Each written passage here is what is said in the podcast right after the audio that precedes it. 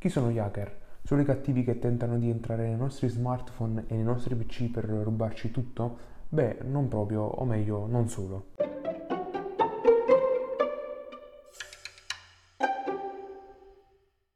Oh bene amici, eccoci qui in un nuovo episodio di Non Solo Chiacchiere. Io sono Mariano e oggi parleremo di hacker. Questo episodio farà parte della rubrica informatica che verrà rappresentata dalle emoji del PC. Ma andiamo dritti al sodo. Chi sono gli hacker e cosa realmente si nasconde dietro questo termine, che spesso è usato in maniera un po' troppo generalista?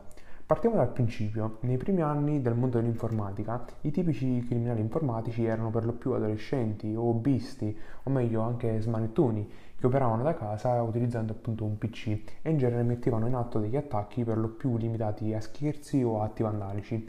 Poi pian piano, con l'evoluzione dell'informatica e anche con l'aumento sempre costante ed esponenziale della mole di dati in rete e sui nostri dispositivi più in generale, il mondo dei criminali informatici è diventato molto più pericoloso, in quanto si sono sempre più affermate figure specializzate e volte proprio a voler rubare i nostri dati in giro e presenti appunto nei vari dispositivi di cui siamo in possesso, ma anche per i motivi più disparati, non di certo più per il divertimento o per motivi benefici, intendiamoci. Queste figure si sono quindi evolute in veri e propri aggressori digitali. Sono diventati individui o gruppi che tentano di sfruttare vulnerabilità per un guadagno personale o finanziario, dei veri e propri criminali informatici quindi, interessati a tutto, dalle carte di credito ai progetti di prodotto e qualsiasi altra cosa di valore che in qualche modo possa apportare loro un arricchimento. In particolare diciamo che la pratica dell'hacking, quella diciamo proprio vera e propria, è iniziata negli anni 60 con il telefono. Infatti si iniziarono a sfruttare varie frequenze audio per manipolare i sistemi telefonici.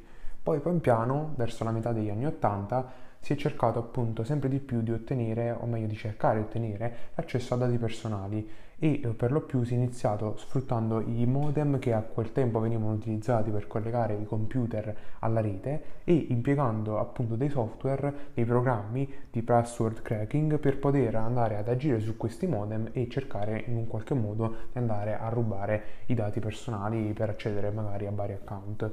Poi pian piano si è arrivati ai giorni nostri, dove ormai i criminali informatici stanno andando oltre il semplice furto di dati e che, diciamo, stanno aumentando il loro operato per lo più in diversi settori. In ogni caso, la più grande motivazione che in ogni caso spinge gli hacker, o meglio i criminali informatici, è un arricchimento dal punto di vista finanziario. In tutto ciò però non si sono sviluppate soltanto delle figure negative come quelle di cui abbiamo sentito parlare fino ad ora in questo episodio, ma si sono evolute anche delle figure positive nel campo dell'hacking e sono proprio anche queste quelle che voglio far emergere ora parlandovi appunto di quelle che sono le principali categorie in cui diciamo possiamo individuare gli hacker. In generale possiamo distinguere tre macro categorie contenenti a loro volta al loro interno figure simili nel modo di agire ma con obiettivi e valori totalmente differenti tra di loro. Andiamole a scoprire insieme. Diciamo che un primo gruppo è quello dei dilettanti, cioè dilettanti o anche detti script kids, termine che è emerso per lo più negli anni 90 e che si riferisce ad adolescenti o anche hacker inesperti che hanno poca o nessuna abilità, sono appunto quelle persone che vanno ad utilizzare magari strumenti che trovano in rete o anche degli script che trovano appunto come dicevo navigando nella rete e di cui appunto se ne servono per lanciare degli attacchi. Tra questi rientrano coloro che usufruiscono di quanto detto per curiosità o anche potremmo dire che in questa categoria fanno parte tutti coloro i quali cercano di dimostrare magari le loro abilità senza però avere una conoscenza profonda di ciò che stanno andando a mettere in pratica e oppure semplicemente vanno ad entrare in questa categoria coloro i quali vogliono causare danni e si servono di quanto trovato in giro nella rete per fare ciò.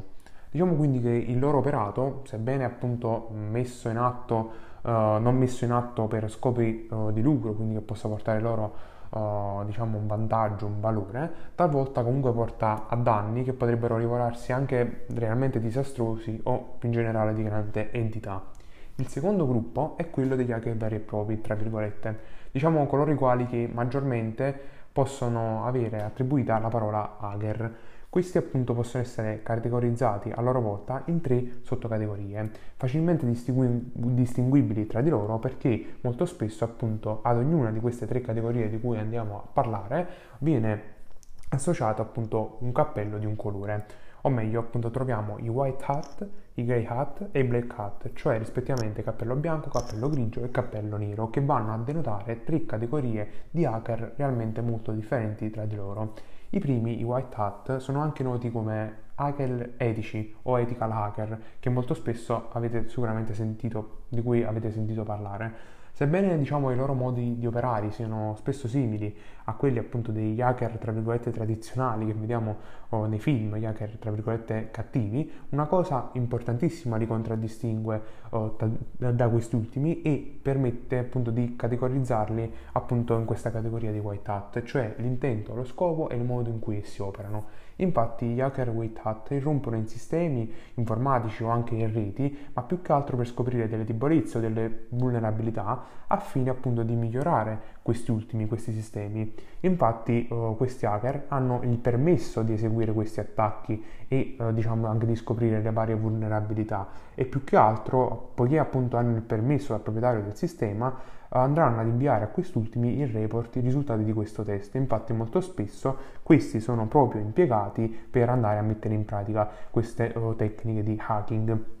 Questi quindi agiscono in totale trasparenza, legalmente, ma soprattutto nel rispetto di un codice etico. Successivamente troviamo la categoria degli hacker grey hat, cioè gli hacker dal cappello grigio. Questi, allo stesso modo dei precedenti, scovano vulnerabilità ed entrano in sistemi informatici, però il modo in cui ciò avviene è davvero appunto illegale, sebbene appunto non magari con uno scopo malizioso, che in alcuni casi potrà anche esserci, come vedremo.